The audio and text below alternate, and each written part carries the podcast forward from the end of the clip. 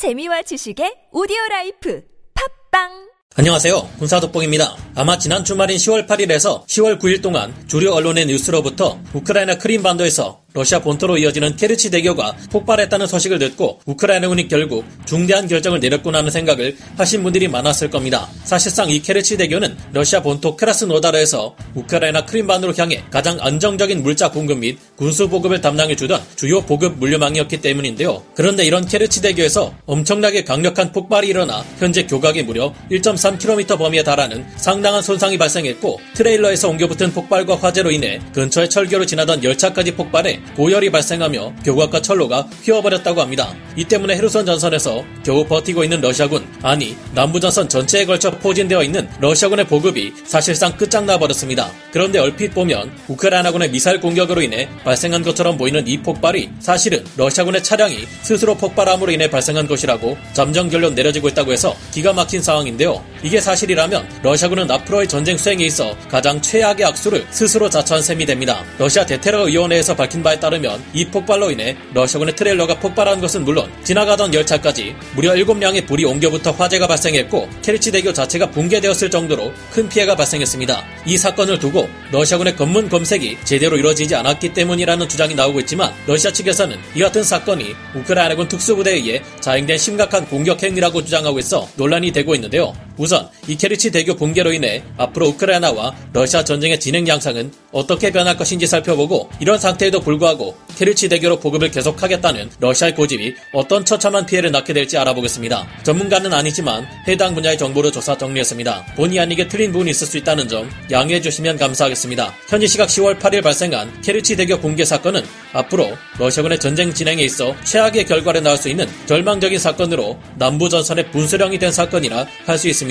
러시아는 이천십사 년 우크라이나 남쪽의 크림반도를 강제로 괴뢰국인 크림공화국 케르치로 독립시킨 직후 러시아 연방에 병합시켜 사실상 러시아 영토로 만들어버린 바 있습니다. 이후 푸틴 러시아 대통령은 크림공화국 케르치 반도라는 이름을 얻은 크림반도와 러시아 본토의 크라스노다르 지방이 위치한 타만 반도 사이의 케르치 해협에 십구 킬로미터 길이의 거대한 대교를 놓아 러시아 본토와 크림반도의 영토를 연결했는데, 이것이 바로 케르치 대교입니다. 그런 만큼 이 케르치 대교는 이번 전쟁에서 헤르손을 포함해 남부전선과 동부전선을 장악한 러시아군에게 있어 사실상 유일한 보급로로 기능해왔던 주요 전선의 전략 시설물이었습니다. 그런 케르치 대교가 붕괴되면서 이제 남부전선의 가장 주요한 전선인 헤르손의 러시아군에게 보급과 물자 지원을 해줄 수 있는 경로는 타간로그에 있는 엠 십사 도로와 멜리토폴에서부터 이어지는 철로뿐인데요. 그러나 이 멜리토폴의 철도를 통해 러시아군의 장비와 물자가 들어올 경우 역시나 우크라이나군의 엠 이십사 하이마스 다연장 로켓에서 발사되는 장거리 로켓인 지 엠 엘 알 에스의 포격을 피할 수 없게 됩니다. 역시나 이번 폭발 사건 이후 케르치 대교로 이어지는 러시아군의 보급과 물자 공급이 갑자기 완전히 끊겨버렸다고 하는데요.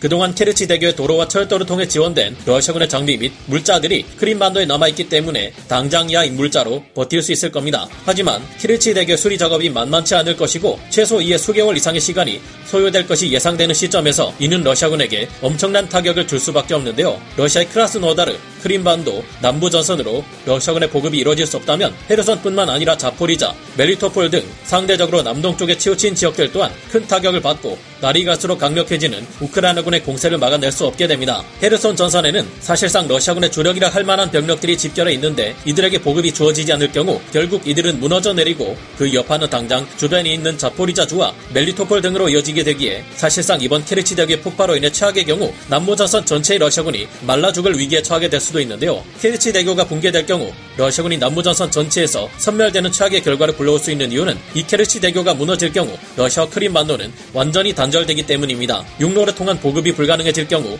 러시아군은 항공수송기와 선박을 이용한 통행만이 가능해지는데, 이미 흑해함대의 러시아군은 모조리 무력화된 상태이며 공군 또한 힘을 쓰지 못한 채 우크라이나군에게 오히려 제공권을 빼앗긴 상태이기 때문입니다. 시월 팔일 기준으로 케르치 대교는 네 개의 차로 중 두 개 차로가 무너져 내렸고 아직 나머지 두 개 차로와 철교가 남아있기는 합니다. 그런 앞서 말씀드린 것처럼 고열과 화재로 인해 남은 부분도 심각한 손상이 가해져 언제 무너져 내릴지 알 수 없는 시한폭탄이나 마찬가지라고 전문가들은 분석하고 있는데요. 현재 케르치 대교의 화재는 저절로 사그라들었지만 파괴되지 않은 차도 또한 심하게 걸린 상태이고 일부 부위는 휘어지기까지 했습니다. 이런 상태에서는 사실상 남아있는 도로로 향한 차량 통행이 극히 제한받을 수밖에 없으며 그나마도 안정성을 보장할 수 없는데 기본적으로 무게가 오십 톤대 육박하는 전차들과 장갑차들, 전술트럭 등의 무거운 차량들이 양쪽에 임시 차단벽이나 세워놓은 부실한 상태의 교량을 통과하다가는 자칫 케르치 대교가 더 크게 붕괴해버리는 사태에 이를 수 있는 것으로 우려되고 있습니다. 철도의 경우는 더욱 상황이 심각합니다. 러시아군은 이미 손상을 입은 케르치 대교의 철로로 시험 열차를 느리게 운행하고 있지만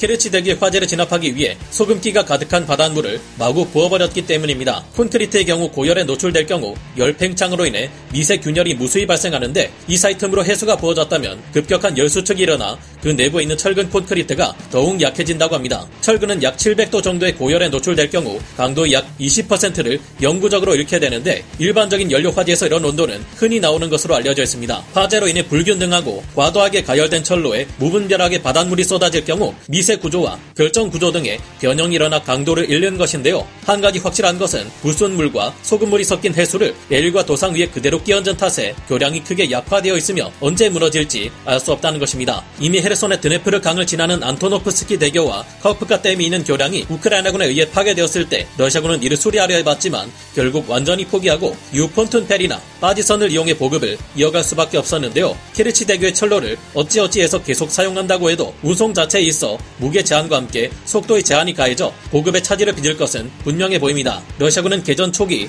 마리우폴을 봉쇄하기 위해 우크라이나 남부의 철도를 파괴했고 이후 우크라이나군이 유리해지면서 러시아군의 보급로를 차단하기 위해 이번에는 우크라이나군 측과 파르티잔들의 파괴 공작에 의해 남부전선의 거의 모든 철도들은 파괴되었습니다. 잔코이 역에서 화재가 일어났고 크림반도의 러시아 측 공군기지였던 사키 공군기지 등이 손상된 상황인데 여기서 케르치 대교의 보급 불가로 인해 헤르손이 무너진다면 비교적 자유롭게 착륙지 선정이 가능한 헬기를 통한 보급 정도만 가능할 뿐 크림반도의 외부 보급은 거의 차단 상태에 이르게 됩니다. 그러나 헬기를 통한 러시아군의 보급을 해결하려면 마치 베를린 공수작전 때 그랬던 것처럼 대규모의 헬기 및 수송기 수송단을 꾸렸을 때나 그나마 유지가 가능한 수준인데 도끼품은 우크라이나 공군이 절대 이를 가만히 내버려 둘 리가 없겠죠. 크림반도로 이어지는 다른 보급로들 또한 현재 계속해서 우크라이나군의 공세에 의해 전선이 밀려나는 중이고 이런 지역들의 경우 하이마스의 장거리 로켓 포격과 드론 공격의 위험에 놓여있기 때문에 언제까지 유지될지 알 수 없는 상태입니다. 케르치 대교를 사용할 수 없게 될 경우 헤르손과 크림반도로 이어지는 러시아군의 보급로는 자포리자 주를 지나는 육로밖에 남지 않게 되는데요. 그러나 이곳 에서는 이미 파르티잔들의 파괴 공작이 왕성하며 보급로가 한 지점으로 특정되는 문제가 있어 엠 십사 하이마스나 엠 이백칠십 엠 엘 알 에스를 동원한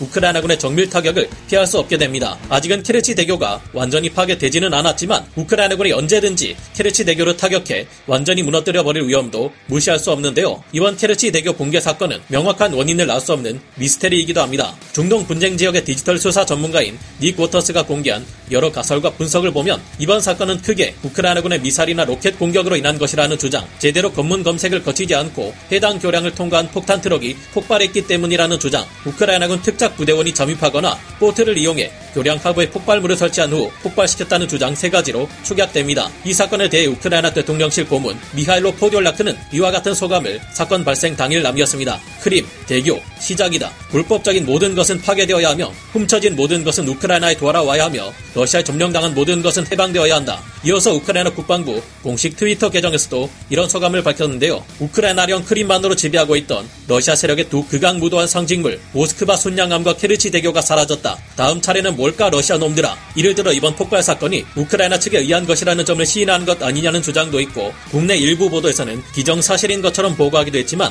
아직 정확한 사실 여부는 밝혀지지 않은 상태인데요. 여러분은 이번 사건이 누구에 의한 것이라 생각하시나요? 오늘 군사 돋보기 여기서 마치고요. 다음 시간에 다시 돌아오겠습니다. 감사합니다. 영상을 재밌게 보셨다면 구독, 좋아요, 알림 설정 부탁드리겠습니다.